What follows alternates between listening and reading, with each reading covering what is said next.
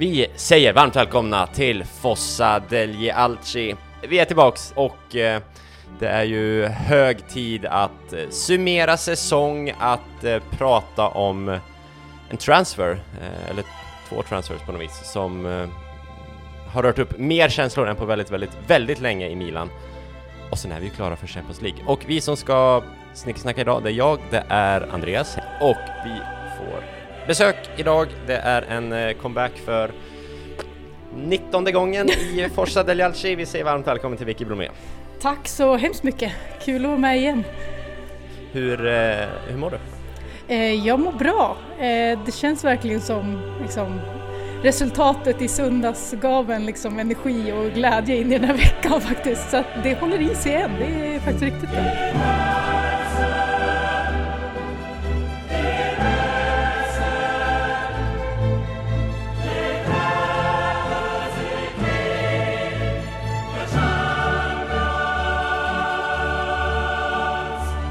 Idag har vi ett eh, säsongssummerande avsnitt. Vicky Blomé är gäst och eh, ifall du har varit en eh, lyssnare under många år eller om du ramlar in nu och kanske gillar det du hör så har vi ju ingen Patreon så vi har inga andra sådana, vi låser inte in oss Andreas, men vi har en liten, en liten swish öppen om man, om man tycker det är värt det arbete vi lägger ner, eller hur? Ja men det är riktigt. Bara om man uppskattar det får man ju swisha. Annars får man inte. Nej, annars får man väl Den- skicka en swish-begäran istället så kan Ja, vi swisha precis. er. Men det, det är det som är begränsande så att säga. Att man måste uppskatta det. Men det tror jag att man kommer göra för att förra gången vi hade Vicky här så var det ett jävla kanolavsnitt. Så Mm. att eh, jag tror verkligen att det kommer att bli det idag också. Vi har ju mycket att prata om också. Det har vi. Eh, Så om man sitter med luren i hand och har öppnat Swish, eh, vilket nummer är det man ska knappa in? Då är det 0733 911016. Eh, Och eh, som vanligt, eh, numret finns i avsnittsbeskrivningen. Om ni liksom trycker upp eh, den lilla texten om avsnittet så finner ni det. Eh, Ifall ni missar det, jag har någon app som inte har, ja, hör av er så löser vi det. Eh, Så eh, valfri summa, vi bu- bugar och bockar eh, för allt och för allt som har kommit tidigare såklart. Milan, Milan corre va, più nessuno ti fermerà. Milan, Milan, mondo intero può conquistar.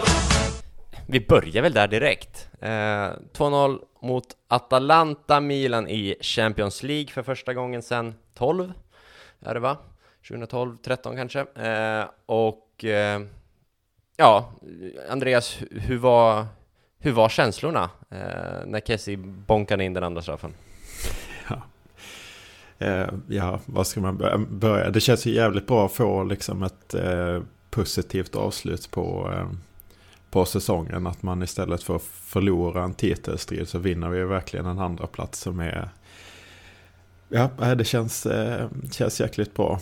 Eh, jag ska inte... Eh, jag hatar eh, det här uttrycket att man inte hade kunnat skriva det här som ett filmmanus liksom. För att det är ju bara löjligt. Alltså kan man skriva att Darth Vader är Lukes pappa eller Gudfadern eller sånt. Då kan man ju hitta på att, att Milan ska, ska vänta till sista omgången innan man tar Champions League. Men, men eh, nej. Nej, det var helt fantastiskt. Alltså generellt hur mycket jag har pratat om spelschemat eh, eh, nu i de här sista omgångarna. Kollat på det flera gånger om dagen. Och sen så landade det i att, och, och det var ju liksom bara för att så här måste vi göra för att bara behöva ta en poäng av Juventus och Atalanta. Så slutar det med att vi tappar poäng i andra matcher och tar 5-0 totalt mot Juventus och Atalanta. Så att det, ja, det, är, det är grymt. Du, eh, du ser gladare ut än på någonsin när Ja. du pratar om det här. Så där glad brukar du inte se ut. nej, nej, nej, men det är fantastiskt. Sen så hänger det i nu, alltså om man jämför med eh, Inter till exempel som kunde njuta i sista omgången med, med att se oss spela om Champions League. Nu är det vi som, som kan Det njuta. i och det, kvart. Och det är liksom verkligen kaos överallt annars. Nu ser jag att Inzaghi stannar i Lazio. Hmm, tråkigt. För då, han har varit rätt dålig i Lazio och då kan inte Juventus eller Inter för honom liksom. Så att eh, det är klart, Allegri ska ju gå någonstans. Men annars så, ja, det ser ju väldigt eh, tufft ut i de andra klubbarna. Eh, Alltså, går Allegri till Real nu så har, är det ju en supervecka det här. Alltså, då, då kan det ju inte bli bättre. Liksom. Det, för den, tar Inter eller Juve Allegri, då tror jag att det blir bra i vilken klubb han än väljer. Eh, Och jag håller med dig om Lazio, alltså, jag tror de hade mått bra av att byta, så att jag tror att det är negativt för dem att eh, Inzaghi blir kvar. Så att, eh, det, känns, eh, det är en konstig känsla den här veckan. Och Spalletti som är den som jag hatar absolut mest. Sen säger jag inte att han är inkompetent. Det är han verkligen inte. Men det är den jag tycker minst om i fotbollsvärlden tror jag. Eh, som tar Napoli. Ja, det, är- det, det är fina tider. Eh, tillbaks till söndags, Vicky, du satt i en eh, studio eh, och eh, fick uppleva det här. Hur, hur lyckas du samla dig så pass kort och sitta och ge en professionell analys eh, några sekunder efter att eh, Chelsea skjutit Milan till Champions? Alltså, när man kommenterar är det ju lättare för då går man in i matchen och då liksom är man så fokuserad hela tiden på att man jobbar. Så då är det inget svårt, men när man sitter i studion så lever jag ut under halvlekarna för då är jag ju inte i bild. Eh, så att det är ju en liksom... Jag har inte så svårt att ställa om och jag, är inte, alltså, jag har inte så hett temperament och jag är inte så liksom... Äh, jag är ganska lugn så att jag har ganska lätt att komma tillbaka till en liksom sansad nivå ändå. Men jag kände ju liksom att jag var lite darrig liksom i kroppen, alltså fysiskt kändes det att man hade varit nervös eller att man var nervös även i, liksom i paus. Eh, men man sitter ju också och tittar på matchen med andra ögon än när man sitter hemma i soffan, så är det ju. Så att det, det, men det blev, väl lite, det blev väldigt blandat, som jag inte har varit med om tidigare just den här kvällen. Att man, ja, att man är så nervös, för det brukar jag ju oftast inte vara. Även om jag gör Milan, en Milan-match i mitten av säsongen, det är inte alls samma liksom, nerv då. För egen del, eh, jag har haft en del eh, snack med Kerim som inte kunde vara med idag, men eh, både han och jag efter matchen, vi blev båda liggandes på... Kero så här, jag la mig på golvet och jag kom inte upp förrän 20 minuter senare. Så han, han, det är hans hälsning till den här podden, att det var hans reaktion, att han låg på golvet 20 minuter och kunde fysiskt inte komma upp. Eh, Medan jag, jag hade problemet, eller problemet och problemet, eh, min, min sambo gick och la sig, föga eh, intresserad av eh, fotboll och resultat. Eh, så jag, för, jag försökte fira så mycket jag kunde utan att skrika, och det var inte helt lätt alltså. Eh, tydligen så hade jag hoppat och alltså straffar är ju hemska så, och det tar ju så tre minuter från den blåser tills att den läggs. Så då, jag minns knappt, men jag hade tydligen gått runt, runt, runt, runt, runt, runt, runt i köket.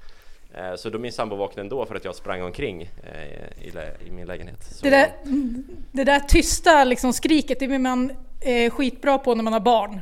För Okej. att då är man liksom tvungen, så det, det kan vi här hemma, det är inga problem. All right. ja, det får, ja, men jag har ju tränat nu så vi får väl se om det kommer till nytta någon gång i framtiden. Ja, det är helt otroligt och som ni har sagt, alltså man svävar lite på moln. Eh, men, nej, jag var ju så mentalt förberedd på att ställa in alla möten, bara ligga hemma under täcket. Eh, men så blev det inte. Det är, ju, det är ju något väldigt fint med att lida sig till segrar så som man gör också. Ehm, och alltså om man bara ska ta det speltekniskt tycker jag.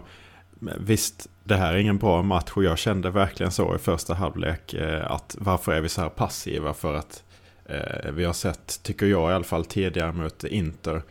Eh, när vi står upp i första mötet och spelar högre, då går det mycket bättre. Sen så är vi passiva i andra. Eh, det kändes som att Pioli liksom överanalyserar det.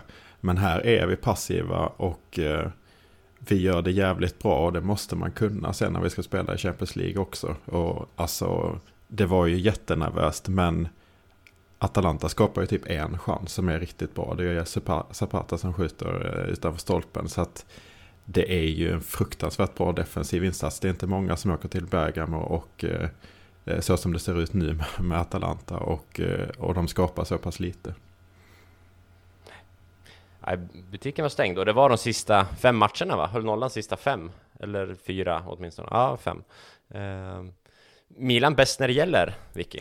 Ja, alltså det måste man ju ändå säga att alltså, ett ungt orutinerat lag verkligen liksom steppar upp i de stora matcherna nu på slutet. Både Juventus och Atalanta i liksom stora viktiga matcher. Så att eh, jag är imponerad. Jag har tidigare under säsongen varit inne på att Milan liksom är ligans mentalt starkaste lag och eh, jag kände att så här, det, jag, det fick jag äta upp nu mot Cagliari för att det kändes så här, nej, här, här vek man ner sig. Men att komma tillbaka och liksom en reaktion på det är ju väldigt starkt och som ni var inne på, alltså det är en defensiv insats som är jättebra, det känns kontrollerat och man ja, men fokuserat utan att liksom nervositeten tar över som den gjorde i Napolis fall.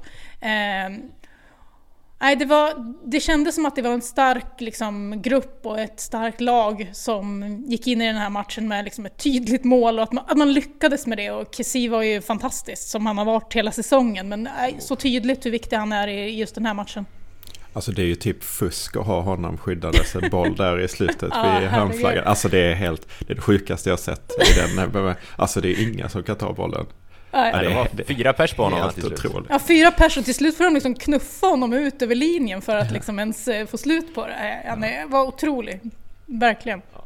Och så här, hade han inte satt de där två straffarna hade Milan torskat, då kanske var det han som hade rykt. Eller en av dem som hade rykt. Uh, och då hade vi suttit här, då hade vi förmodligen inte spelat in musik, då hade vi fortfarande tjurat liksom. Så, nej, uh, sanslöst. Uh, vilket, vilket hopp de två målen och den här ändå säsongen skänker inför framtiden. Uh, och så nära att det kunde blivit totalt annorlunda. Alltså parallellerna mellan Montaris mål och eh, Quadrados icke-straff eh, är väl vi knappast först med här när jag säger så, men liksom det fanns så många paralleller och jag såg det bara framför mig att okej, okay, nu skiter sig allt. Eh, och det är Juventus, det är Milan som slarvar bort det såklart i så fall, men ändå, nej, så mm. otroligt skönt. Nej, och, alltså, och i matchen mot Atalanta fick man ju också ett sånt eh, liksom, läge när eh, Leao prickar stolpen. Det ja, var ju så här, ja, alltså det var ju så här Niang, och jag, det, vi, när vi satt och tittade på matchen så bara Fan så där gjorde ju han mot Barca skrek jag ut och så bara Fast det var ju inte han, det var ju Niang. Alltså det, ja. det är samma person typ. Men nej, då fick man verkligen så här känna såhär, fan nu, nu händer det. Men nej, det... Sen löste det sig. Sen löste det sig. Alltså vi har ju inte poddat så, så eh, jag undrar liksom fattar folk hur himla omtumlande det är? Det, det har man väl gjort. Men alltså det där 3-0 målet mot Juventus har vi inte pratat om här. Det var ju väldigt länge sedan. Men alltså hur avgörande det var. Det för att jag som hade studerat som sagt eh, spelschemat hur många gånger som helst. Jag hade ju inte det med som ett möjligt scenario. Men eh, det kändes ju verkligen som att Juventus-spelarna fattar inte alls vad det Nej. betydde. För att eh, de, de, alltså hade de tryckt på på 3-1 då hade vi haft en helt annan eh, situation. Liksom. Då hade vi behövt vinna mot Cagliari och mot Atalanta. Liksom. Eh, Nej, det, den spel... Jag blev förvånad att de inte ändå försökte mer. Men sen, sen tycker jag att man överskattar generellt kanske lite det här mentala för att det är fortfarande Ehm, jag som har hållit på mycket med spel, eh, det är svårt att analysera motivationsfaktorer och sådär i slutet av matcher. Vi har sett, eller säsongen i Italien har vi sett nu att det, det spel, alltså lag står ju upp ändå. Och Cagliari känns, eh, jag var inte alls övertygad på, på förhand att det skulle vara bra för dem att de var klara. Och det blev det ju inte heller. För att det var den perfekta blandningen av att de har förberett sig hela säsongen, för, eller hela veckan, för att nu ska vi ta en poäng på San Siro för att vara klara. Så alla förberedelser var ju klara taktiskt liksom, eh, och, och fysiskt och de har tränat. Men sen får de det här att de inte har något att spela för så att de har ingen press på sig utan de kan spela sin, sin grundplan liksom utan press så att det blir perfekt för dem. Och, och för Napolis del, alltså hela Verona. Och som man säger för Cagliari, men en öl. man är ju inte bättre efter en, än efter en öl. ja, det, det, är det som är liksom nyckeln här. En ja, öl är ja, ja. precis lagom. Det är kanske det en som... Och en, halv, en och en halv för mycket. En. Perfekt. En perfekt. Ja, men det, nej, nej, de var ju avslappnade liksom. Det, det, det är någonting. Jag, alltså jag var inne på tvärtom, att fan vad bra, nu har de inget att spela för. Men det var ju helt, ett helt fel tänk. Alltså de kunde gå ut och vara avslappnade och spela ut. Och det, ja, det, det, det kunde ju inte Milan. Så att uppryckningen man gör sen när det gäller ännu mer mot Atalanta, den är ändå lite förvånande. Nangolan hade ju mer än en öl, men han var ju heller inte så bra.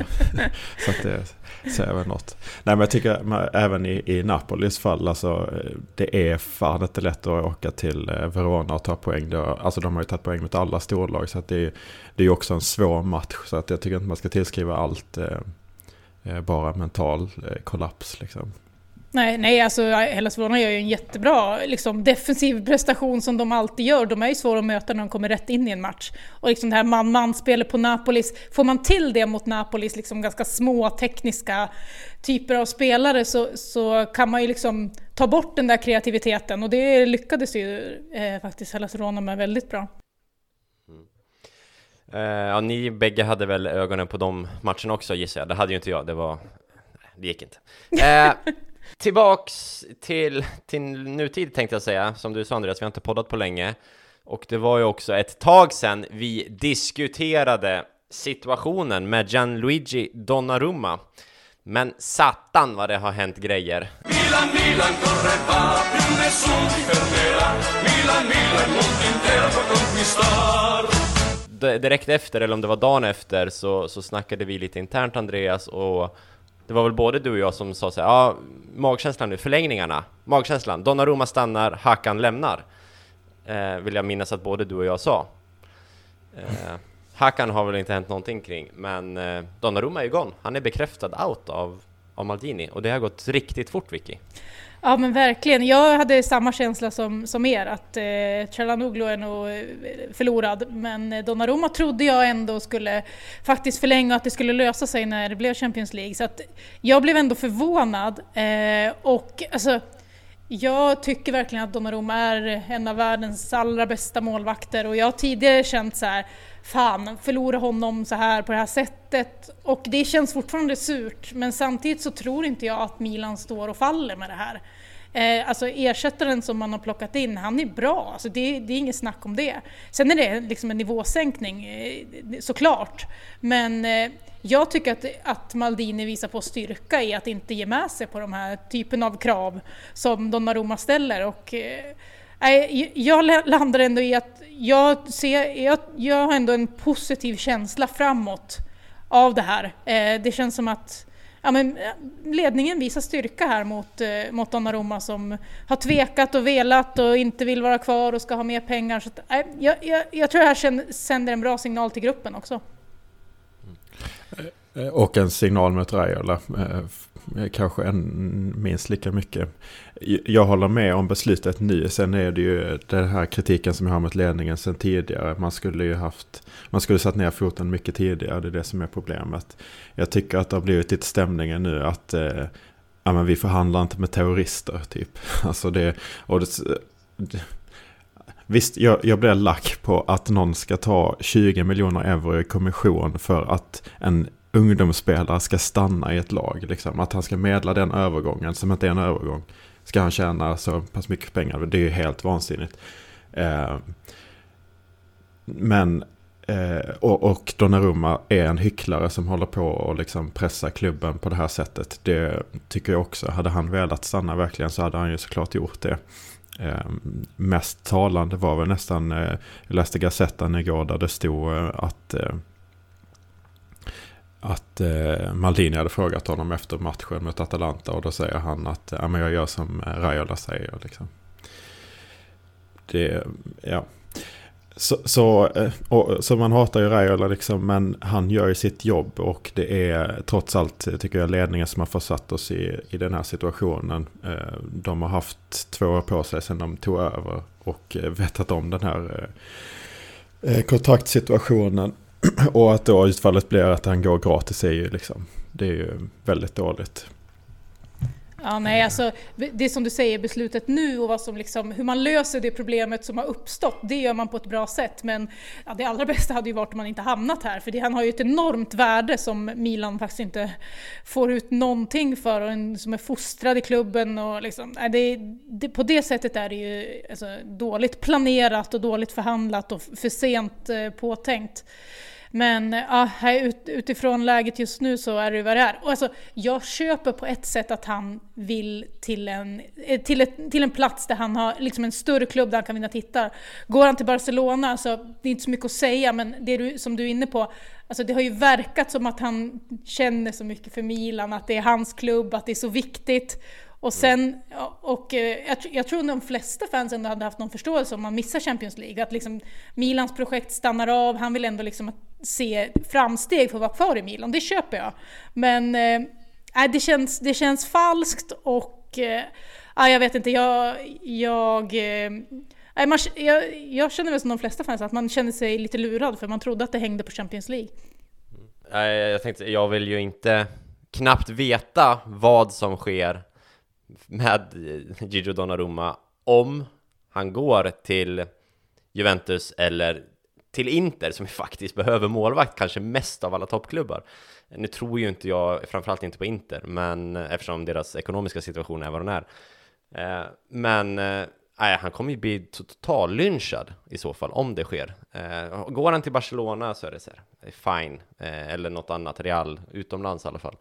Men jag är lite orolig att han hamnar i Juventus till slut och då fasen, då blir det inte kul för honom de kommande, resten av hans karriär egentligen. Nej, han, alltså, han kommer ju, det kommer bli riktigt tufft. Alltså, jag har ju tyckt att det är en felprioritering av Juventus att liksom gå efter Donnarumma. Samtidigt så får mm. de ju en målvakt som kan liksom stå i hur många år som helst. Jag fattar ju grejen, men de har ju så många andra delar i sitt lag de behöver förstärka. Men kan de förstärka mittfältet och målpositionen, då, då, förstår jag dem. Men ja, det är en vågad värvning, det, eller flytt, alltså det är det. Mm. Ja, men det, det är väl Juventus emot i så fall. Inte är helt utslutet för mig. Alltså de behöver klippa sina kostnader. De behöver eh, gå ner i lön. Eh, de behöver sälja spelare. De har alltså det, det, det, ja, nej, jag tror inte på det heller. Men problemet eh, som de har eh, är ju också att ja, Barcelona har Ter Stegen. Real Madrid har har Courtois. Alltså de, alla klubbarna som är stora som har råd att betala de, de pengar som han vill ha har ju en målvakt och då ska de göra av sig av med, med den de har.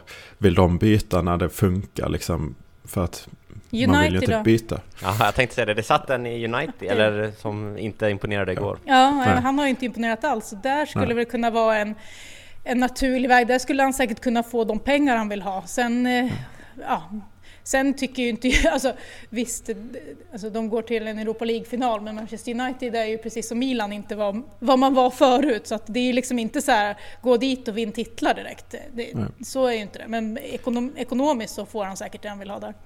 För mig står det mellan eh, tre klubbar. Det är Juventus, United men eh, kanske framförallt PSG eh, som har en jättebra målvakt men han har bortprioriterats tidigare för, för att få in större, större namn trots att han har vunnit tror jag, flest Champions League som målvakt. Han, har, han är förlängd, förlängd ja, han förlängde nu nyligen i, mm. i PSG men man vet ju aldrig med dem ändå, de skulle kunna Nej. göra det. Och där sitter... Barcelona, det som talar för PSG är ju Leonardo sitter där, har god relation med Raiola. Raiola har spelare där i Keane och, och Verratti till exempel. Men han har ju också Pogba till exempel i United, men han har ju inte gjort sig eh, så bra vän med dem direkt. Så att, eh, det är ju mycket relationer tror jag som kommer hjälpa Raiola att hitta en ny adress, tror jag. Och jag tror då, det utesluter klubbar som till exempel Bayern München, de vill inte ha med, med honom att göra. Så, till exempel. Nej, vi får se var Gigio landar. Bara jättekort till det du sa där Andreas, alltså. Eh, för du säger det att, att det är dåligt att vi hamnar i den här situationen. Jag, alltså, vi har ju, alltså jag, jag funderar på vad skulle de gjort annorlunda egentligen? Eh, att han har, att de har pratat kontrakt med Donnarumma och Raiola, eller bara med Raiola, eh, är jag övertygad, för han har sprungit på Casemila ganska mycket de senaste åren. Eh, och de kontakterna har de haft, så att de har liksom undersökt, ställt frågor, förberett. Det är helt övertygad om att det har skett. Sen vet man ju inte vad som har sagts, hur det har sagts, vad de, alltså, de kanske har sagt att ja, vi kör det i, i januari 2021. Eh, och då kanske det är dåligt om Milan bara köpt det, vi vet inte. Eh, men skulle alternativet varit då att man hade sält, sålt honom Eh, om Raiola hade sagt från start, att vi ska inte sänka lönerna, vi ska ha mer möjligtvis. Är då alternativet, skulle Milan sålt honom 2019? Liksom, är det det som är alternativet? Eller tror, tror du Andreas att, att ifall Milan hade börjat förhandla tidigare så hade han gått med på att sänka sin lön? Alltså sänka sin lön hade han inte gjort, men jag tror han hade gått med på 8 miljoner till exempel. Alltså det var som han erbjöds nu. Det ska man alltså han har erbjudits 8 miljoner nu, tackat nej, vill ha ännu mer. Så att den höjningen hade han förmodligen gått med på för det var ju de summorna det snackades om då. Så antingen den höjningen med liksom tanken att antingen så klarar vi av att betala den här lönen eller så får vi ett förlängt kontrakt vi kan skicka honom eh, och få pengar. Det är så jag tycker att man skulle ha gjort. Sen är det ju frågan hur tidigt de började förhandla. Eh, om det var för två år sedan eller för ett år sedan. Det pratades mycket med ett år sedan. Jag tycker inte att man kan prata om någonting annat än misslyckande för ledningen. Och det pratade vi om när vi bedömde transferfönstret eh, i somras. Eh, så la jag in brasklappen att ja, det ser spännande ut med Tonali och så vidare. Men det kommer att vara ett stort underbetyg om, eh, om, man, skick, eh, om man eh, tappar de här spelarna och gratis med Chalanoglu och Donnarumma. Eh, och det var vi alla överens om då. Eh, det är inte du Vic, du var inte med, men, men Kerim och, och David. Vi var ju överens om det, så att jag tycker inte man kan ändra det nu för att ingenting har ändrats. Alltså ingenting oförutsägbart har ändrat Raiola, har varit Raiola liksom. Så att, men Däremot så, så, finns det förmildrande omständigheter för Maldini och kompani tycker jag. De har haft ett, ett, tufft utgångsläge för han har en väldigt hög lön från början. Det är inte de som har satt den lönen. Um, och det var inte de som har skrivit på det. Sen eh, drabbas de ju lite av problemet att vi har haft en bristande kontinuitet. Precis som att de får positiva effekter av att de äntligen får kontinuitet. De är de första ledningen som har fått eh, kontinuitet. Leonardo fick ett år. Eller skapat. Eh, ja, men de får ju ett förtroende. Eh, alltså, det är svårt för Mirabelli att veta att ägarna inte ska stanna. Liksom. eh, men, eh, men Mirabelli fick ett år, Leonardo fick ett år. Nu har, har Maldini fått eh, ett år. De har ju gjort det bra, det är inget snack om det. Men, men de har ju fått väldigt mycket hjälp av att få kontinuitet. Men eh, det, är ju, det hade varit bättre om eh, vi hade haft kontinuitet tidigare. Eh, så kanske eh, Maldini är bättre än, än Mirabelli. Jag, jag, det, han, det verkar ibland som att jag försvarar Mirabelli, det är inte det som är poängen. Men jag menar att Mirabelli hade gjort det mycket bättre med kontinuitet också. Än vad han gjorde. Det hade framstått som bättre. Hade han, han, skrev, en plan, han skrev på med Donnarumma. Då hade han väl en plan i tre, fyra års tid. Att ja, men det här kommer vi nå CL snabbt då har vi råd med den här lönen, den här utväxlingen. Annars är det här en spelare som, vi, som är en för stor lyx för, för en klubb som inte spelar i Champions League. Men då har vi ett långt kontrakt så då kan vi sälja honom. Alltså typ säkert någon sorts eh, sån tanke kan man ju tänka sig. Eh, vad tänker du Vicky? Ja, alltså, oh, ja. jag blir så här, skulle man vara liksom efterklok nu så skulle man ju ha förlängt kontraktet, gett han en, en högre lön då för ett år sedan och liksom kallt räknat med att då kan vi sälja honom att liksom kostna, alltså de två miljoner euro han hade fått mer per säsong för ett år sedan, de hade man tjänat in i försäljningskostnader i sommar. Alltså, det var ju det jag föreslog ja, alltså, På det sättet, det hade ju varit, varit bättre ekonomiskt. Men visst, då tar man en risk och eh, alltså, jag tror att, att eh, klubbar hade betalat pengar för Donnarumma den här sommaren. Men det är ändå lite osäkert med tanke på liksom, en pandemi och att många klubbar inte har samma pengar. Men jag tror det hade varit, en, det hade ju varit bättre ekonomiskt för att ja, en höjning av en lön med 2 miljoner euro en säsong och få tillbaka det och mer därtill när man säljer. Det, det hade ju varit ett bättre betyg, även om man inte hade kunnat fått några jätte, jättesummor för honom den här sommaren, för det tror jag inte med det ekonomiska läget i många klubbar. Nej, och det var ju det jag föreslog också, att man skulle göra en förlängning för att kunna sälja, eh, så tillfällig höjning av, av lönen då. Eh, men det som jag skulle fortsätta på var också att det är en ytterligare en förmildrande omständighet att pandemin kom. För att ponera att de tänkte sälja Donnarumma förra fönstret så gick ju inte det på samma sätt. Eller det, möjligheterna minskade kraftigt med, eh, med, eh, med just pandemin. Att det var svårt för klubbar att, eh, att köpa dyra spelare i sommar. Det, det, det hände inte mycket. Så att det är också en förmildrande omständighet. Men jag landar ändå i att det är ett stort misslyckande. För det var det vi sa på förhand och jag tycker inte att någonting har förändrats. Jag har väldigt svårt för att se att eh, Marotta hade hamnat i den här situationen till exempel. Alltså, det, det händer inte. Han hade fått pengar för Donnarumma eller att han hade stannat. Tror jag. Marotta sumpade precis sin guldtränare. Jo, jo, men det är Conte. Det, är ju, det var ju därför jag inte ville ha Conte heller om man ska gå in på det. Alltså, alltså det är... Jag vet inte, jag, som kanske hörs, men jag, jag vill inte lägga eh, samma liksom, jag tycker inte det är ett totalt underbetyg att det blir den här situationen med, med Donnarumma. Jag är övertygad om att de har, att de har pratat kontraktsförlängningar och att, alltså, Jo, man har det- inte vågat erbjuda den här summan givet att man inte kommer till Champions, givet att man är i en pandemi, givet att alla toppklubbar har målvakt som vi pratade om nyss. Eh, liksom, nej, eh, det är klart att jag också hade velat få 50 miljoner euro för Donnarumma nu eller så, men jag vet inte om det är lättare sagt än gjort. Eh, Jo, det är klart det är och jag utgår ifrån att de har försökt men de har inte lyckats. Det är det som är poängen. Man får hela tiden bedömas utifrån... Alltså det är, absolut. så, absolut. så får man ju bedöma ledningar med, eh, lite. Och det är en till, sak till som jag tycker är viktig här och det är eh, inte bara det ekonomiska utan eh, också det sportsliga. Att eh, nu, nu eh, steppar ju faktiskt Donnarumma upp och spikar igen fem, eh, eh fem eh, hållna nollor nu i sista matcherna. Men det hade ju också kunnat eh, gå åt andra hållet, vilket jag tycker att det har gjort för Chalanoglu till exempel. Han har inte presterat. Och det är, eh, kan man ju också härleda till att man inte har, att man inte har fullt fokus. Man vet inte vad ens framtid ska, ska ta vägen och sånt där. Det, det skulle ju kunna vara så att det fick ett sportsligt utfall när Donnarumma också eh, inte levererar i slutet och Jo, att vi men- missar, men där vi missar vi Champions League. Då måste vi bedöma resultat och utfall där också, om vi ska göra det på den andra biten. Nu blev det ju bra. Alltså frågan är ju, hade vi haft en annan målvakt hela den här säsongen, hade vi kommit tvåa då? Hade vi tagit Champions League? Det kanske är värt att inte sälja Donnarumma för ett år sedan för att ha honom i mål den här superviktiga säsongen. Jag vet inte vad säger du? Vic? Jo men alltså det- känns ju som att han har gjort, varit avgörande på många sätt den här säsongen. Han har ju varit liksom riktigt bra och som vi säger i sista matchen här så har han ju verkligen spikat igen. Så att det är klart att det fanns ett värde i det. Alltså, jag, jag hade inte tyckt det var bra om vi sålde honom förra sommaren. Det, alltså, om jag skulle gå tillbaka då. Sen kan man ju vara efterklok nu, men jag hade ju inte varit nöjd med en, en försäljning då egentligen. Eh, men eh, en förlängning, det är det som är problemet, att man inte lyckas göra den. Eh, jag fattar att man vill ha kvar honom, för att så viktig liksom, är han.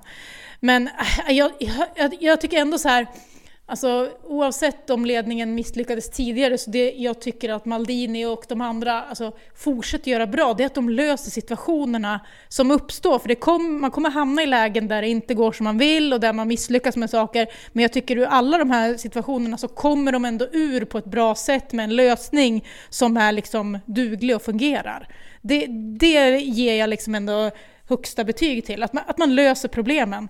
Eh, och det tror jag man har gjort nu med det här läget. Sen, sen kan vi liksom gå tillbaka och klaga, men, men jag, jag ser ändå att de hela tiden hittar en väg framåt. Eh, Ja, det, det gör de. Liksom. Så, som sagt, jag tycker också att det är rätt agerat utifrån situationen nu. Men man borde ha agerat tidigare, an, annorlunda tidigare. Och jag förstår inte riktigt vad som har ändrat din uppfattning i så fall David. Vad är det som har förändrats under den här säsongen som har gjort att, eh, att eh, du har ändrat uppfattning? Jag vet inte om jag har sagt eh, uttryckligen att jag tycker om... Det får vi gärna spola tillbaks bandet och hitta i så fall. Vi kan göra det. Jag kommer hänvisa flera gånger till tidigare avsnitt eh, senare också. Men, nej, men det var, vi, vi var alla överens om att det var katastrof om man hade lämnat de här. Alltså det, det drar ju ner betyget på en, en Mercato att man inte har gjort klart med, med kontrakten. Ja. Ja, jag, jag eh, lägger en... Jag tycker det är dåligt såklart, jag fattar ju det också. Men den stora skulden lägger jag inte på vår nuvarande ledning utan på den föregående som höjde hans lön med 800 procent, 900 procent. Eh, han gick väl från typ 700 000 till eh, 6 miljoner om året plus en bror på Mm. en miljon euro för tredje målet. Alltså, Ja. det är där jag vill lägga Undrar vad han skulle Ja. haft om de förlängde. De siffrorna har inte kommit ut. Han Ja. kanske vill ha en, en dubblering också. Så att, nej. Men jag tycker ändå så här, Ja, det- alltså, det, i det läget och det han vill ha nu, det tycker jag är orimligt att ge Ja. honom. Så Oh ja, där, alltså, oh ja. det är liksom inget snack. Där, där gör man ju rätt.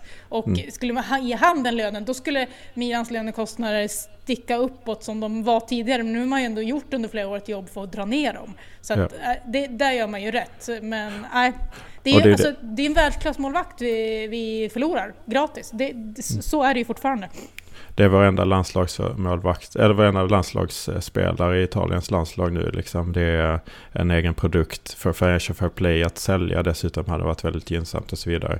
Men eh, det är klart att man ska erbjuda de lönerna han vill ha nu. Men anledningen till att han vill ha så hög lön nu är att han kan jämföra det med de löner han får i andra klubbar eftersom man kan gå gratis och då får man högre lön. Det är ju liksom den situationen man har satt sig i. Sen har de också ärvt, eh, precis som Eh, den höga lönen så har de också ärvt en situation där man är beroende av Raiola för att Raiola har flera spelare och, och det är inte alls bra. Eh, visst, vi hade det när vi vann eh, Scudetton också men, men eh, Maldini har styrkor, många styrkor och andra styrkor än Galliani men men att förhandla med Raiola är ju Galliani bättre på. Eh, är ju min fasta övertygelse. Men... Eh, ja, Ballo spelar ju Monza så. Ja, men exakt. exakt. Uh, ja, men det, det, var mer gynnsamt att plocka in Van Bommel där och då till exempel än, uh, än uh, vissa andra. Samtidigt har ju Maldini plockat in Raiola-spelare också så att han får ju också uh, lastas för det någonstans. även om Zlatan såklart har gjort det väldigt bra. nej men så, så, att de är i den situationen. Jag tycker det är lite löjligt att säga hur många procent hans lön ökar. Visst det är en jättestor höjning. Men han går från ungdomsspelare till att vara en världsklassmålvakt. Liksom, och de vill ha kvar honom eh, där och då också. Eh, som sagt, möjligen med, med ambition att sälja om de hade fått vara kvar och ha en plan för honom. Det, det ytterligare försvårande är ju att vi har bytt, inte bara sportslig ledning, vi har bytt ägare också. Och en ägare som sa, som kastade in hur mycket pengar som helst när Mirabelli var där. Eh, alltså det var en helt annan verklighet. Nu har vi fått verkligheten att vi måste spara in. Så att då, det försvårar ju väldigt mycket eh, en jämförelse också med de olika situationerna. Jag tycker, eh, alltså jag tycker det är jävligt skönt att slippa Raiola så att det... Eh, jag, jag är ju nöjd med, med utfallet på så vis utifrån hur det ser ut nu. Så att det vill, vill jag också vara tydlig med. Jag tycker man kan jämföra det lite med Icardi i Inter faktiskt. Alltså, det är inte alls samma typ av strul men eh, men det känns ändå som att det är liksom en destruktiv eh, relation som man måste avsluta. Eh. Och han hade ju troligtvis inte skrivit på liksom ett långt kontrakt utan vi hade ju Nej, suttit år, om ett år igen i samma läge. Vad gör man nu? Ska vi sälja? Ska mm. det förlängas igen? Alltså, det, jag tycker också att det är skönt att det är, att det är över. Liksom. Ja men det jobbiga är ju att det svåraste av allt är ju att ersätta målvakter. Eh, det är den svåraste positionen att ersätta tycker jag. Så att, eh, men Ma Magic Mike Magnan, vad har vi på honom? Man har ju inte så här jättemycket, jag har inte sett Lill-massor den här säsongen, det ska man vara ärlig med att säga, men liksom, eh, tittar man alla statistik kring han så ligger han ju riktigt, riktigt bra. Det skulle sägas dock att han har haft liksom en jättebra, alltså ett lag som har varit fantastiska i försvarsspelet framför sig hela säsongen också. Men det är ju så han såklart en del i. Så att tittar man siffror, tittar man ålder så tycker jag att det känns som en jättebra värvning. Eh, alltså ingen, ingen särskilt hög lön, alltså där, eh, och ändå med, han är liksom tredje målvakt i det franska landslaget. Det säger ju faktiskt mycket om, om kvaliteten också. Så att, ja, nej, eh, jag har inte sett han så mycket men alla siffror och allt sånt tyder ju på att, eh, att han är väldigt bra. Har du sett eh, fler siffror än eh, liksom, antal hållna nollor typ? Ja, alltså han har ju jättehög räddningsprocent ja, också. Okay. Ja. Det är bara, jag tror att det var bara Oblak och en till mål, jag kommer inte ihåg vem, som hade bättre räddningsprocent i, i Europa. Ja. I topp 5-ligorna. Mm. Eh, och så var det någon mer stats som jag inte minns. Men eh, precis, för bara hållna nollor, den är ju lite... Att gå på den känns lite fel. Men eh, när man ser räddningsprocenten också så, mm. så imponerar det ju. Nej, för du var inne på det. Jag har sett eh, ja, i alla fall en 15 matcher kanske med Lill den här säsongen. Och sånt där. Men eh, jag har ofta fokus på 3-4 matcher samtidigt. Så att jag, det är svårt att specialstudera eh, spelare. Eller i alla fall för mig, det är inte det jag sysslar med. Eh, han håller ju väldigt många nollor. Men man ska ju säga som du säger att Lill är ett ruggigt offensivt eller defensivt organiserat lag. Alltså de är, och det såg vi när de mötte oss också. Vi hade ju liksom väldigt lite att hämta. Eh, så att eh, med reservation för det så eh, jag tycker man måste verkligen tänka på det. Man kan inte kolla på hållna nollor för att Lille är ett jäkligt defensivt stabilt lag. Det som Sen är han spännande, men det som gör mig bekymrad är att vi tar in en utländsk spelare som, och, och utländska målvakter i Serie A har ju misslyckats ganska många gånger. Det är en chansning helt klart och på en ny position han ska lära sig ett nytt språk. Då är det ju bra att man plockar honom nu direkt, att man bara eh, så att han har tid att acklimatisera sig. Men, eh, men det är fortfarande en, en acklimatiseringsperiod som man får räkna på med också. Eh, det finns ju så många italienska bra målvakter så att det är det som gör att mm, men ingen alltså, kostar ju 15 miljoner euro. Nej, det eh, känns det ju som att man skulle få betala mer för en Kranjo eller Meret eller eh, Golini, alltså den typen av, av målvakter så. Jag vet inte, ska mm. man, då, alltså, det alternativet är ju typ då att ta Silvestre i, i Verona, men alltså det är ju inte en framtidsmålvakt, han är ju bra nu men alltså mm. de här unga kostar ju mer skulle jag gissa på i alla fall. Ja. Mm. ja, men det är ju väldigt mycket hans... Eh, han har suttit på ett utgående kontrakt, eh, eh, eller ett år kvar på kontraktet eh, i Lille. Så att det är därför han har varit så billig. Det är, så det är ett väldigt bra klipp på så vis. Eh, men det är just de målvakterna du nämnde som jag hade tänkt nämna också som är väldigt lovande. Men visst, de hade kostat lite mer. Men det är, det är en lite annan garanti att ta någon från Serie A redan, tycker jag i alla fall. För att eh, det har jag också läst på någon intervju med målvakter som har spelat i, i, i Frankrike och Italien. Att det är rätt så väldigt, eller det är ganska markant skillnad mellan hur man beter sig som målvakt i Frankrike respektive Italien. Så att han får ju lära sig ett helt nytt sätt att spela och sånt där. Men det jag vill säga då är att nu har vi honom. Då vill jag ha en bättre eh, andra målvakt än Tatarusano. Va? Tatarusano som är så bra? Fina Tata! Men vi kommer komma in på det, men eh, han... Eh, vi kommer gå igenom lite säsongssummering här alldeles strax. Och då alltså, kommer vi behöva nämna Tatarusanos insatser. Alltså, mm. han, han gjorde ju en usel insats mot Roma, men sen efter det har han ju ändå... Jag tycker han, han har skött sig inte, bra liksom. Det, det får man inte säga Straffläggningen mot Torino var det va? I kuppen där. Oj vad fin han var, Tatarusano. Vilken, re, vilken reaktion jag fick på det, det var kul. Nej men helt ärligt så tycker jag, jag vet inte, rutinerad, han kan Serie A, han har stått i Serie A massa år. Eh, visserligen inte italienare men pratar ju flytande. Nej, jag är nöjd om Tatarusano är kvar. Som andra keeper.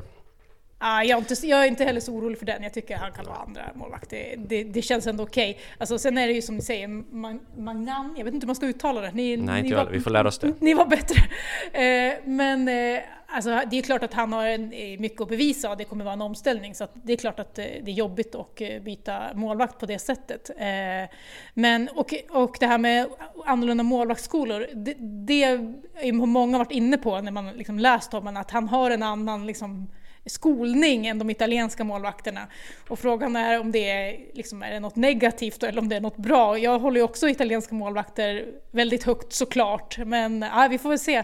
Alltså, min jag, jag, jag, jag, tror ändå att det här, eftersom han kommer tidigt och att det, liksom, han, han kommer ju få förtroende eh, och vi får väl hoppas att han tar det.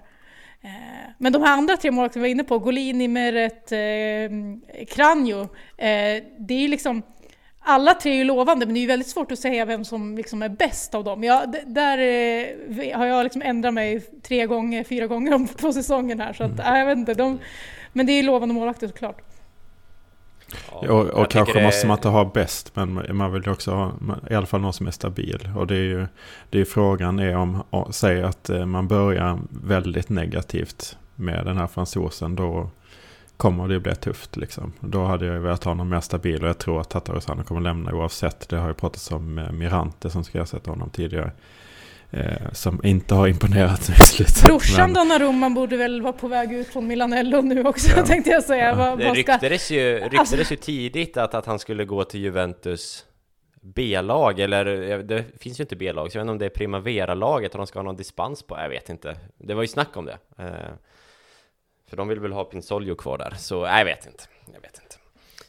Eh, Värt att nämna, eh, dödspolare med Rabiot verkar den vara, och Rabiot är inte den skönaste typen, så det är lite så här. Eh. Men han är också polare med, med Zlatan. Eh, kul anekdot som säkert de flesta har hört och läst, men det var väl, han kom, kom väl upp i PSG, eh, Mainan här, eh, och fick agera lite offer när Zlatan skulle träna avslut i slutet på en träning och Zlatan bombade, bombade, bombade varenda boll satt och han skrek väl ut eh, 'shit goalie' eller vad det nu heter på franska. Mm. Gulli di merde. Eh, så, så räddade väl han en boll till slut och svarade att, att Zlatan var en shit attacker istället. Eh, och Zlatan sa ingenting förrän de gick av planen och då sa han Jag gillar dig, du har en bra attityd, typ. Eh, och sen dess var de kompisar. Så, ja. Kanske Ja, kan det- Zlatan den- det hjälpa vi. honom in. Ja, Ja. Mm. precis. Bara nämna några snabba punkter om eh, sista om det här. Det ena är att eh, man tappar en ledare i Donnarumma också som jag stör mig på eh, lite. Att eh, det känns som en så jävla smart deal att plocka in eh, en, en billigare, ett billigare alternativ som också är väldigt lovande. Men det är också ett steg, om man vill se det negativt så är det ett steg som mot att bli Arsenal typ. Eh, så att det, det är också en, en eh, vågskål. En annan fråga är hur påverkar det andra Raiola-spelare? Zlatan har ju förlängt nu. Sen har han eh, eh, den här skadan som gör att han eventuellt eh, reflekterar över sin framtid. Vi vet ju inte riktigt, man vet ju aldrig med de här skadorna på Zlatan. Han håller ju ofta det i höjt i dunkel. Va? Och ehm, eh, Romagnoli har vi där också. Så det ska bli intressant att se. Eh, för att signalen känns ju väldigt mycket riktad mot Raiola också. Och Ja. en parentes till är att Elliot Management äger ju både Milan och Lille. Om det kan ha spelat in i övergången. Det känns ju som att det kan ha gjort det, absolut. Ja, ja. Milan kan bli nya Udinese. Nu kör vi! eh, vi värvar från Watford eller något. Eh, Milan, Milan corre va, più nessuno ti fermerà. Milan, Milan, mondo intero può conquistar. vi ska summera, summera lite säsong. Vi kommer ju få anledning att återvända till förmodligen både Donnarumma, Mainan eller Maignan och eh, eh, hela eh, betydelsen av att Milan vann mot Atalanta. Eh, men en säsongssummering och efter, jag har skrivit så här, efter 47 dagars semester började den 17 september säsongen för Milan eh, i kvalmatchen mot... Kommer ni ihåg vilka Milan mötte? Jag var faktiskt tvungen att googla. Så ingen fusk nu. De, Första kvalmatchen. Första kvalmatchen, alltså de var ju på fan eh, brittiska öarna någonstans. Var det Glamrock Rovers? Eller Shamrock, vad heter Ja. de? Shamrock Rovers. Shamrock Shamrock. Rovers, ja. Mm. Eh, 2-0. Eh, sen eh, drog ju ligan igång. Alltså nästa match efter Shamrock var ligamatch. Eh, så det rullade igång med ligan. Ligan var obesegrade hela, ja, fram till 6 januari i ligan när Juventus kom på besök. Man torskade ju faktiskt mot Mainans Lill eh, innan dess i, i Europa League men den obesegrade sviten höll sig ju hela vägen fram till 6 januari och som vi minns så prenumererade ju på Milan på första platsen, man blev vintermästare också och så vidare och så vidare. Eh, men in, den första funderingen jag har, eh, för att man slog Shamrock bekvämt, man slog inte Bodø Glimt bekvämt, för Jens Peter Hauge hade show. Eh, sen var det ju så otroligt jävla nära att Milan åkte ut mot Rio Ave, som jag tror åkte ur portugisiska första ligan nu. Eller kom i, i botten i alla fall. Eh, så min första fråga Vicky, eh, tror du Milans säsong hade sett annorlunda ut, positivt eller negativt, ifall man åkt mot antingen Bodø eller om den där mittbacken i portugiserna inte tagit med hands i 97 minuten? Alltså, det är klart att, att man gick vidare där gav en liksom positiv skjuts in i säsongen. Det, det är jag övertygad om och jag tror att det kan ha varit viktigt. Men som det såg ut under liksom, alltså skadesituationen som blev och hur liksom tufft matchande det blev av vissa spelare så tror jag att det var negativt. Men ja, det är svårt, alltså, frågan är om man hade kommit in så, så med den energin och den känslan i säsongen utan den där matchen. Och det är svårt, och liksom, det blir bara spekulationer. Alltså, så är det ju. Det gav en energi, det gav liksom en... Eh, ja, man såg ju hur liksom firande efter den här matchen, alltså det, det var ju viktigt liksom, rent liksom symboliskt att man klarade det här. Eh, så att, nej, jag, jag vill inte säga att, att säsongen hade blivit bättre utan Europa League. Det, det, det känns fel att säga det. Men det är klart att det slet på truppen, alltså, så är det ju bara. Hur ser du på Europa League-säsongen Andreas, om vi på något vis börjar där? Jag tycker, alltså om, om jag får samma fråga så tycker jag, tror jag att det här, men sen är det så här, hur, eh, hade det gått bättre, ja då ska vi vinna, vi kommer ju tvåa, så då ska vi vinna eh, om, om vi ska göra det bättre. Jag håller faktiskt inte det för allt för omöjligt om jag ska vara helt ärlig, men, eh, men eh, det, det är ju det ska mycket till för att vi ska vinna men, eh, men det är inte så långt borta som jag tycker det framställs i, i efterhand. Men jag kan återkomma till det lite senare utifrån hur jag förespådde att ligan skulle gå eh, sen. För att, eh, ja, nej men, men Europa League-säsongen... Hela, hela, hela alltihopa? Eh, det är ju gynnsamt på så vis att spela därför att man får Uefa-anking, man får en viss del pengar. Så att eh, på så vis är det bra. Och jag tycker också att det är bra att lära sig att spela dubbelt. Alltså det ska ju ett storlag kunna göra. Inte har ju inte kunnat göra det eh, tydligen. Så att eh, det... Det har slitit och kostat i ligan men vi, det, vi måste också lära oss någonting av det och det tycker jag verkligen att vi har gjort. Eh, Pioli också, eller Pioli kanske framförallt. Eh, spelarna har fått erfarenhet av Europa. Det är bra att få ställas mot motstånd som United som inte är absolut topp men är ett topplag i, i Europa ändå. Att, eh, det är väldigt eh, bra för spelarna att lära sig för att vi har väldigt oerfarna spelare. Eh, men jag, jag faller nästan på att det bästa har varit att få eh, erfarenhet till Pioli för att han eh, har lärt sig att eh, tänka lite kring rotation och sådär. Uttåg eh, mot United hade du, när man kom så pass långt Vicky, hade du hoppats på mer eller hur ser du på att Milan försvann där de försvann? Jo men det är, det är klart att man hade hoppats på mer. Jag tycker att matcherna mot United så gör man det ju liksom bra, man står ju upp. Alltså, det, det tycker jag. Eh, så, så att det är ju liksom, det är med liten marginal ändå man, man får lämna. Eh, så jag, jag, alltså när man går så långt så vill man ju gå hela vägen, det är inget snack om det. Eh, men samtidigt får man ju vara realistisk med den truppbredden och hur det såg ut eh, under våren med skadorna och hej och hå. Så att, nej, det är klart att man... Eh, alltså, man har ju landat lite i det liksom för tre, fyra år sedan så tyckte jag ju att Europa League var något man kunde strunta i liksom. Men man har ju ändå fått landa i en, en verklighet för Milan där det är Europa League man ska vara i. Och då, då tycker jag att det är rätt att ta, ta den helt på allvar. Men det är inget, jag grämer mig inte så mycket nu efter den här säsongen och att man får en andra plats och att man ska tillbaka till Champions League. Så, så är jag ganska nöjd ändå. Eh, tillbaks till ligan då, så går som sagt Milan obesegrade fram till 6 januari mot Juventus. Eh, man följer upp den förlusten med ett par vinster innan man åker på pumpen hemma på San Siro mot Atalanta. 3-0. Eh, en match vi minns av flera anledningar. Vi minns eh, hånfullheterna från Martin Deron på sociala medier.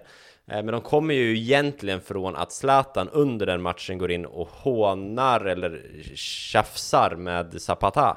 Eh, och sen dess så är väl Zlatans mål i ligan ganska lätträknade efter det tjafset. Nu kommer jag inte ihåg exakt hur många han gör efter det, men det är väl typ 5-6 max. Eh, jag ser den matchen som någon form av stor vändpunkt, en negativ vändpunkt på, på säsongen. Håller du med Vicky? Ja, alltså för om man tar matchen mot Juventus när man hade så många spelare borta och skadade, där gjorde man ju en bra liksom, spelmässig insats ändå. Alltså, där, jag kan liksom inte klaga på vad som hände i den matchen.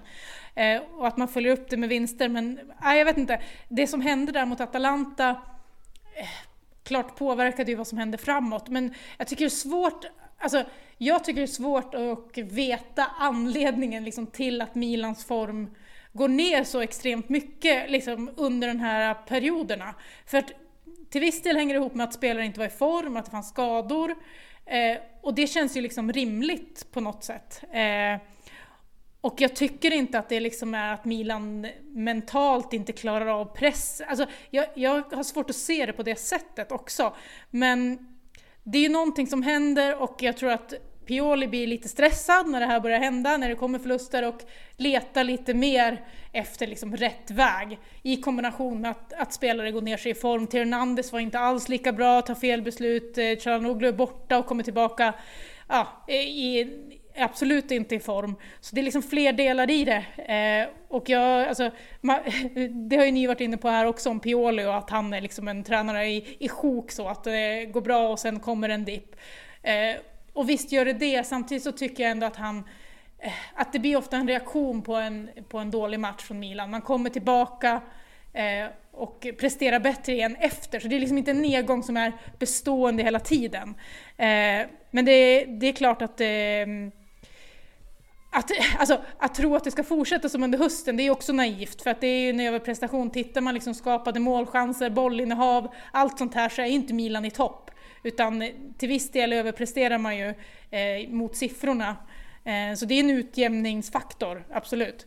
Eh, sen, eh, så jag, jag, tycker, jag tycker att eh, det, det jag vet inte vad man ska landa i att det beror på, men över en hel säsong så har, lyckas man inte liksom, prestera på samma sätt och det är rimligt i slutändan. Mm, mm. Ja, jag håller med dig och jag tycker inte att man ska lasta Pioli för det. Jag tycker inte att det är den, eh, att han eh, levererar i sjok liksom. Det är inte det det handlar om. I så fall handlar det om någonting så handlar det om en ung trupp också. Som, alltså då är det också naturligt med den här. Det som jag då tycker att man kan kritisera eh, oväntat att jag tycker det, man kritiserar Zlatan för är att det, det är då han behövs som mest. Eh, för att det är han som, eh, det är därför han finns där i mångt och mycket. Eh, och det är i den perioden som han slutar leverera fullständigt också. Sen hänger det ju såklart till viss del ihop med, eh, med att laget inte levererar chanser till honom. Eh, men det är ju en väldigt stor skillnad på hans första eh, del av säsongen och andra. Även om han spelar väldigt lite av första delen av säsongen också så, så gör han ju väldigt mycket mål när han väl spelar. Men sen den situationen som du lyfter upp David, då är det ju efter det så är det liksom det är två röda kort. Eh, det är på kort tid, eh, lite av början av säsongen också, han missar fyra, fem straffar. Han eh, är inte med laget utan han åker på, på Sanremo-festivalen. Alltså, han skulle ta Måneskin till Eurovision! exakt! Som han exakt. gjorde det bra! Eh, precis. Eh, så att... Eh, Eh, och det var ju, var ju massa annat också om man vill minnas tillbaka det. Det var den här beefen med LeBron James. Nu har han liksom eh, det här med Asterix-filmen som han ska vara med om nästa säsong. Han presterade inte på plan under den här perioden heller. Det var flera gånger så här att ja, men, nu när alla är emot Zlatan, kritiserar Zlatan, då kommer han börja steppa upp och prestera. Det har han faktiskt inte gjort. Eh, och haft fokus på mycket annat. Jag börjar fundera på om eh, hur viktig eh, Helena, hans fru, är egentligen. För att han är ju själv i Milano nu. Eh, för att, alltså det känns som att han inte var, i alla fall då var han inte i balans. Eh, och det skulle ju såklart kunna vara hans sociala situation. Han, han åker ju till Sverige och gråter på en presskonferens när barnen kommer på tal.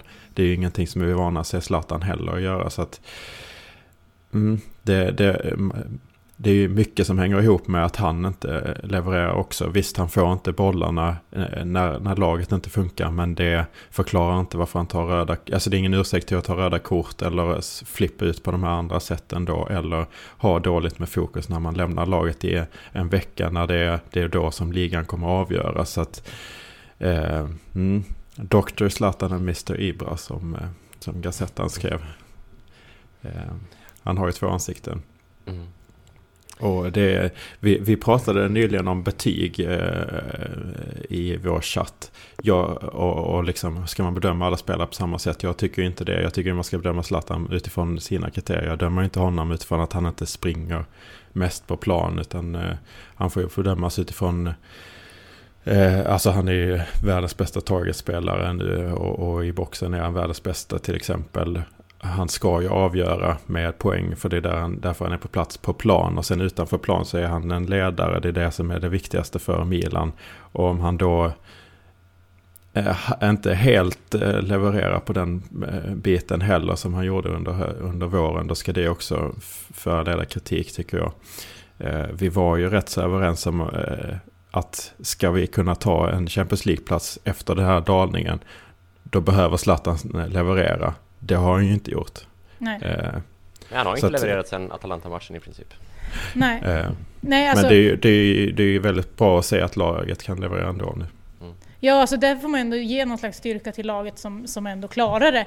Och då utan Alltså värvningen av Mandzukic, den vart ju ingenting av. Så att man har ju verkligen levererat utan utan en riktig anfallare i den positionen, för jag vill inte kalla Leao eller Rebic, alltså de ska inte, de ska inte vara där längst fram i den rollen. Nej. Så det, det, det, är ändå ett, ett styrkebetyg till Milan och Pioli som löser det ut, utifrån situationen eh, som är. Men jag är helt med dig att, att Zlatan Alltså, hade vi haft en Zlatan i höstformen så hade vi kunnat kriga om scudetton. Alltså, det tror jag. Eh, mm. Och sen kan man inte förvänta sig det med hans ålder och skadesituationen, så det, det kanske är liksom ett drömscenario som man aldrig skulle liksom trott skulle kunna hända. Men att höjden liksom finns där med en sån spelare som Zlatan längst fram, det, det finns ju det. Alltså, det, Då har man ju möjlighet att, att uh, gå hela vägen. Men till nästa säsong så behövs det ju liksom ett alternativ som kanske inte är lika bra som Zlatan och inte kommer ha Zlatans höjd, men som faktiskt är, ger mer garantier än att man får hoppas på att Rebic gör något drömmål eller att uh, ja, någon annan kliver fram uh, i vissa matcher. Ja, Giroud är ju nära det. Ja. Mm. Och det, det är det som jag har tjatat om sen Zlatan kom. Det är liksom, det är helt bedrövligt. Jag blir lite förbannad när jag tänker på det igen. Hur, man, hur felbalanserad den truppen är. Alltså, det hade kunnat se så annorlunda ut om vi hade haft en anfallare. Jag tror verkligen det. För att jag pratade om att Milan kunde absolut utmana om titeln innan säsongen. Det var inte många som tyckte det. Nej, jag trodde inte det tänkte jag säga. Nej. Nej. Men eh, du kan gå in på det avsnittet också då, vill du lyssna så kan du höra att jag pratar om oss som titelutmanare. Ja. Och, så, och så, så listar jag upp eh, anledningarna till det och, och det har fallit väldigt väl ut att rumklubbarna skulle hamna efter för att Lazio pallar inte med i, i Champions League liksom. Roma eh, blev jag lite orolig för för att de ser väldigt bra ut men de levererar ju utifrån ens förväntningar sen. Men vi visste hur det såg ut i Juventus. Eh, Eh, Napoli tycker jag att vi är minst lika bra, men de har ju också väldigt bra spelarmaterial och Atalanta skulle också dubbla i Champions League. Sen handlar det om inte om de skulle leverera eller inte. Eh, vilket de gör, men om man ska gå in på hur nära jag tycker att vi är inte den här säsongen så ser det väldigt långt eh, bort ut eh, i form av eh, poäng på slutet. Men det är också så att de plockar så jävla många 1-0-segrar i slutminuten av matcherna. De har verkligen marginal med sig och så vidare. De har ju en större trupp så att de har fördel av det. Så, det. så det är ju en styrka de har. Men samtidigt så har de flytt av att eh, eh, inte få så många skador. Och den stora skillnaden handlar ju om, eh, som kom efter det avsnittet, eh, där jag förutspådde hur det skulle gå. Det är ju att de eh, gör fiasko i Champions League och har en match i veckan resten av säsongen. Det är det som gör dem från knappa favoriter att vinna till, till väldigt stora favoriter att vinna titeln. Och det är det som avgör i slutändan. Är, är men, min fasta övertygelse. Men tänk, tänker man eh, som i, i Milans fall, alltså att Zlatan missar hälften av matcherna. Sätter vi in att i Inter skulle Lukaku missa hälften av Exakt. matcherna, skulle de ha vunnit och, titeln då? Det är verkligen inte solklart. Alltså, det, det, det, är ju, alltså, Zlatans saknad är ju en faktor och den, det är klart den, den måste vara med när man analyserar säsongen, så är det. Sen, sen får man ju räkna med att Zlatan är borta. Sen mm. är han kanske borta Precis, lite ju, mer. Han, ja. han är borta hälften av matcherna. Man kanske, inte hade, man kanske hade hoppats på lite färre. Men det är också så att Benazer spelar en, alltså ett ensiffrigt antal matcher mm. från start. Eller från hela matcher så att säga.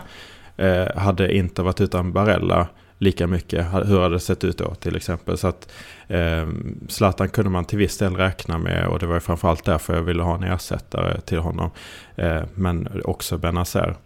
Så, så det som jag tog upp som man då kan ta med sig till nästa säsong är ju också att eh, det jag föreslog var liksom spets i form av Chiesa tog upp som exempel. Nu ser det ju extra bra ut i och med att han har gjort succé in, i Juventus liksom. Men, men en spets på den positionen och en ersättare till Zlatan. Alltså jag håller inte oss som så långt bakom. Inte, alltså jag, vi hade kunnat tävla på, på mer eller mindre jämna villkor då. Sen mm, gör, är det avgörande som sker är, är Champions League. Eh, eh, att inte åka ut där.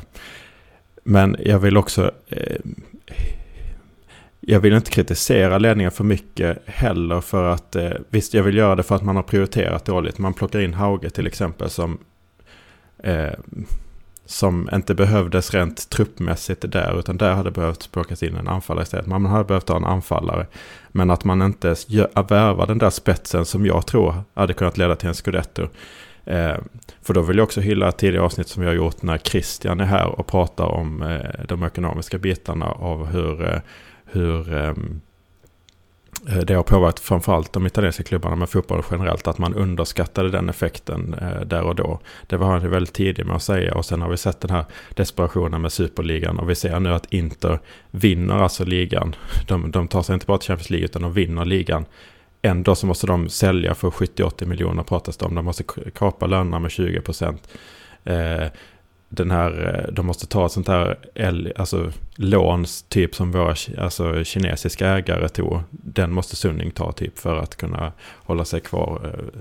Så att det är oerhört eh, skör eh, ekonomisk situation. Så även om jag satt där och tyckte att ah, det är så lite som krävs för att vi ska tävla om scudetton så, att, så är det eh, känns det jävligt bra nu att sitta på en så stabil ekonomisk situation som man gör så att vi kan eh, och ändå klarar vi Champions League och har väldigt goda förhoppningar inför nästa säsong. Liksom. Det är ju jobbigt för liksom Inter och även Juventus nu som liksom behöver ta ett steg tillbaka. Alltså, i, i, sin satsning, för det är ju den liksom effekten det blir. Och att man måste göra det då, det gör ju att inte förlora konto i det här läget. Alltså, det, att man må, alltså oavsett om klivet tillbaka eh, att man ändå är före Milan eller, eller hur man nu ser på det, så är det ändå ett steg tillbaka och det sänder en signal om att vi kan inte fortsätta satsa så här hårt. Milan kan ju ta ett steg framåt hela tiden nu.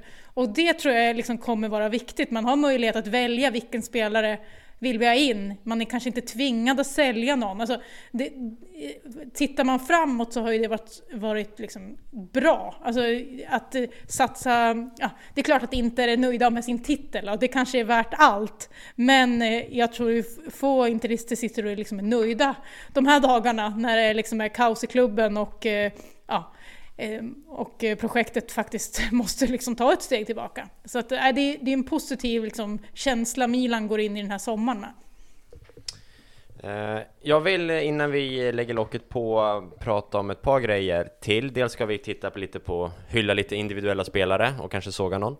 Eh, mer än vad vi redan har gjort. Men jag vill också lyfta faktumet att Milan på hemmaplan, åtta oh, i ligan, yes. åtta vinster, sex kryss. Fem torsk. På bortaplan 16 vinster, en oavgjord, två förluster. Ett snitt på 2,58 borta, 1,58 hemma. Hur FAN är det möjligt? Åh, oh, så bra att du tar upp detta. För jag ville fråga Vicky detta om det finns några spelmässiga idéer och sånt där. Vad det kan bero på. Eller alltså. San Siros plandimension eller sånt där. Men, men jag vill eh, eh, eh, lägga till ytterligare siffror. För jag har kollat rätt så mycket på det här i och med att jag spelar. Som sagt så, så vill jag avgöra liksom hemmaplansfördelar och sånt där under covid. Så i slutet av den här säsongen så tittar jag på massa lagskvoter. Och det är ju utjämnat givetvis. Alltså vi, vi ska också säga att som jag har förstått rätt så slår vi rekordet på antal poäng på bortaplan. Eh, alltså någonsin i Serie A tror jag. Eh, det är ju lättare att slå ett sånt rekord utan publik, det är ju inget snack om det. Men det förklarar ju inte varför vi tar så mycket mer poäng på bortaplan eh, än eh, hemmaplan. Ehm, om man jämför med liksom både Juventus, Inter har till, helt, eh, alltså någorlunda över, övervikt på hemmaplan. Liksom de tar. Roma är absolut tydligast. De, eh, vad har jag deras siffror där? De spelar, de tar 43 poäng hemma och 19 poäng borta. Alltså de har 10 förluster på 19 matcher borta. Eh, det är mer, alltså de förlorar mer än varannan match borta Roma. Det är ju helt sanslöst liksom. Eh, sen har vi den uh, stereotypa uh, bilden av Atalanta. De tar ju exakt lika många poäng hemma ja, som borta. De bara, de bara kör 39 De bara slår på. Poäng så, så är det bara.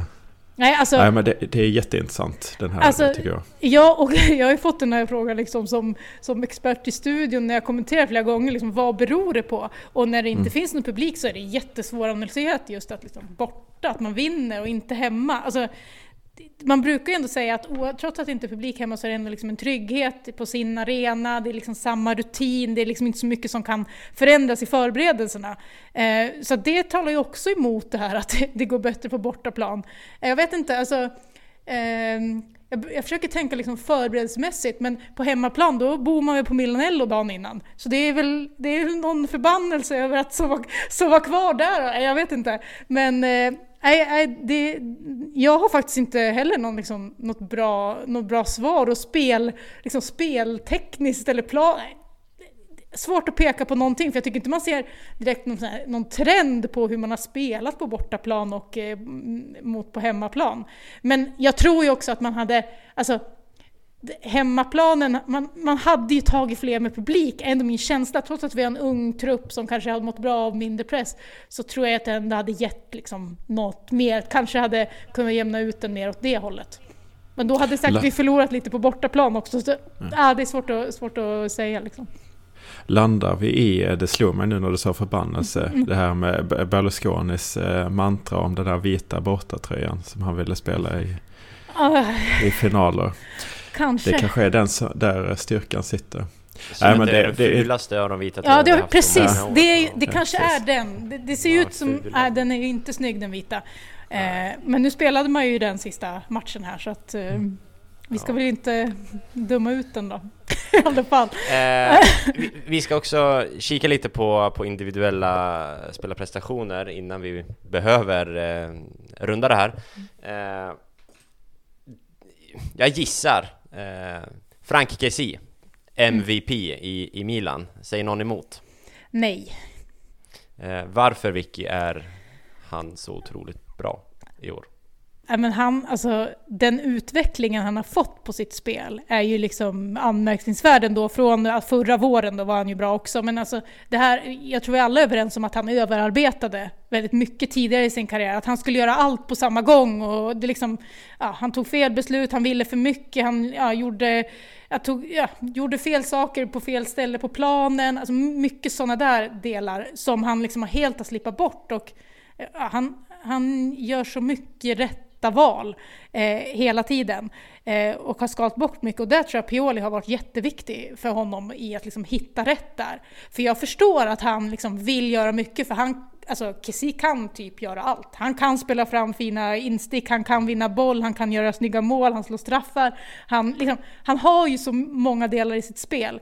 Men när han har liksom fokuserat fått en roll i att ansvara lite för balansen, för att vara den där bollvinnaren som slår den första passningen och haft det liksom som första prioritet i sitt spel. Då har han gjort det extremt bra och sen har han när han får läge och kommit fram längre i plan kunnat göra mer spektakulära saker och mer avgörande liksom, offensiva eh, insatser.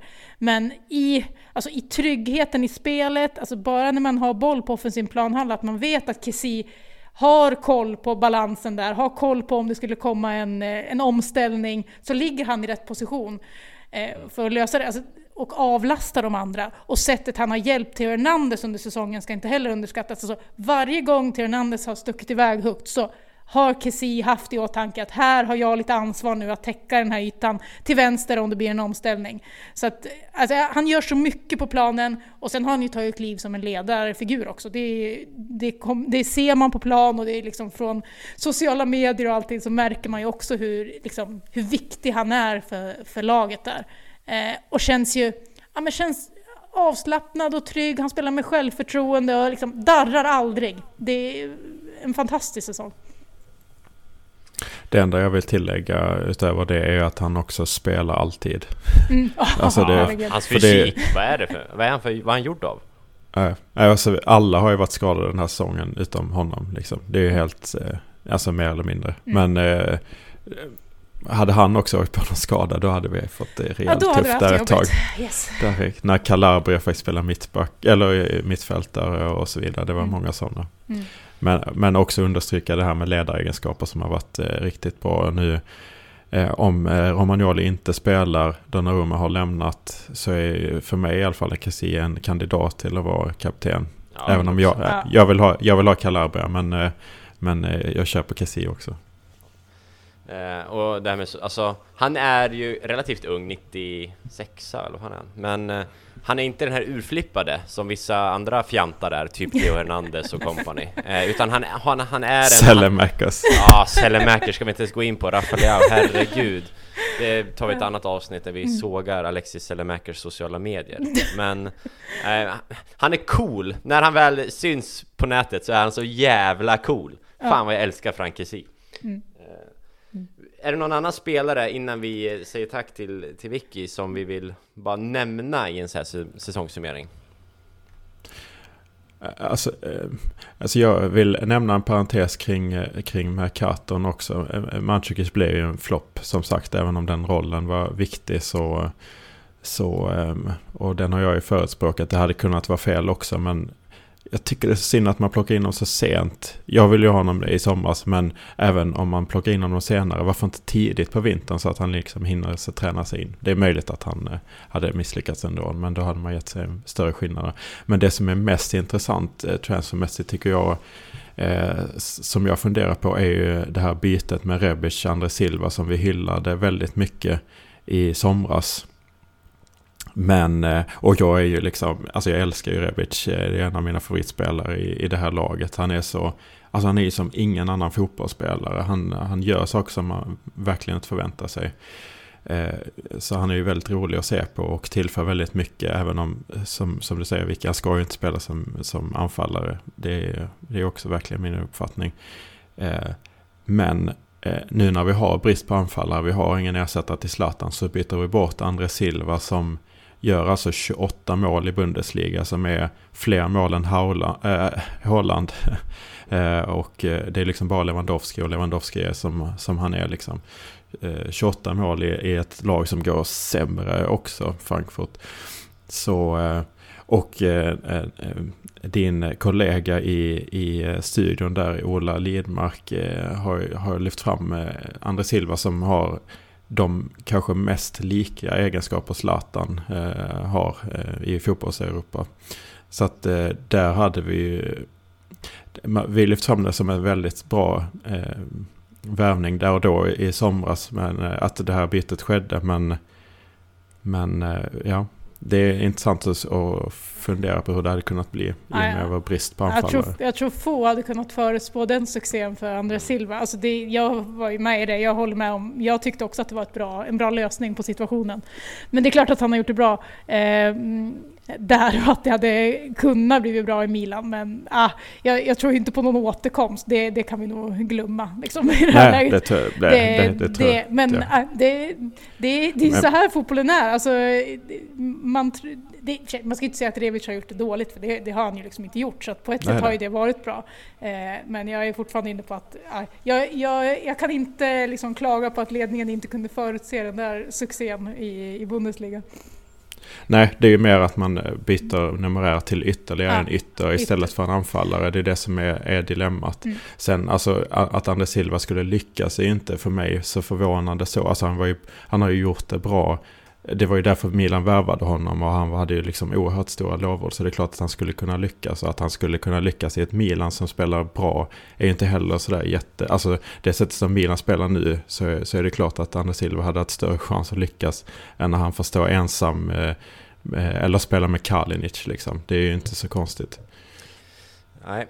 Facit i hand. Eh, kanske hade gett annorlunda resultat om han hade stannat. Får vi aldrig veta. Eh, jag vill, eh, eftersom ni inte nämnde någon spelare, så jag slänger in Calabria här. Satan ja, det är klart han, han ska nämnas. Alltså det han är klart nämnas. han ska nämnas. Och eh, alltså, han, alltså, han har ju förvånat mig. Jag trodde inte han hade det här i sig. Alltså, den liksom ledare han faktiskt har blivit och det alltså, han är lagets hjärta och lagets lungor. Och, äh, jätteimponerad av hans säsong och när han skulle spela eh, liksom centralt på mittfältet så sa jag bara nej det här kommer aldrig gå, han kommer tappa boll i fel lägen men där motbevisade han mig också. Han, han är tillräckligt smart och tillräckligt bra för att lösa det där och mentalt känns det också som han har vuxit eh, jättemycket.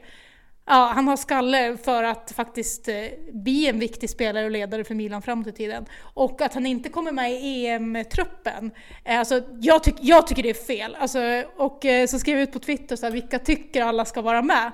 Och det är jätteintressant för att bara Milanisti tycker att Calabria ska vara med. Alltså, i, alltså alla svar jag fick all, alla andra tycker, ja, Lazzari eller Di Lorenzo, och Florenzi, att de är före alla tre. Men eh, jag tycker man underskattar eh, Calabrias säsong då. Alltså, jag tror att han lider av att han inte har varit med så mycket i landslaget tidigare, att det är därför de andra går före. Men liksom i, ett, i en fyrbackslinje, som Italien troligtvis kommer spela, så har jag jättesvårt att förstå hur Lazzari kan gå före. Och jag tycker, alltså, alltså Di Lorenzo han är bra. Men Alltså jag säger ingenting om det, men jag tycker han höjs för mycket. Jag, jag tycker liksom inte att, vad, vad är han så mycket bättre på än Calabria om vi tittar just nu och det, hur, hur formen ser ut så har jag svårt svårt det. Florenzi kan jag köpa på ett sätt, han har varit med, han är liksom viktig för gruppen, han kan spela på fler, fler positioner. Men de andra två, jag tycker inte att de ska gå före Calabria här.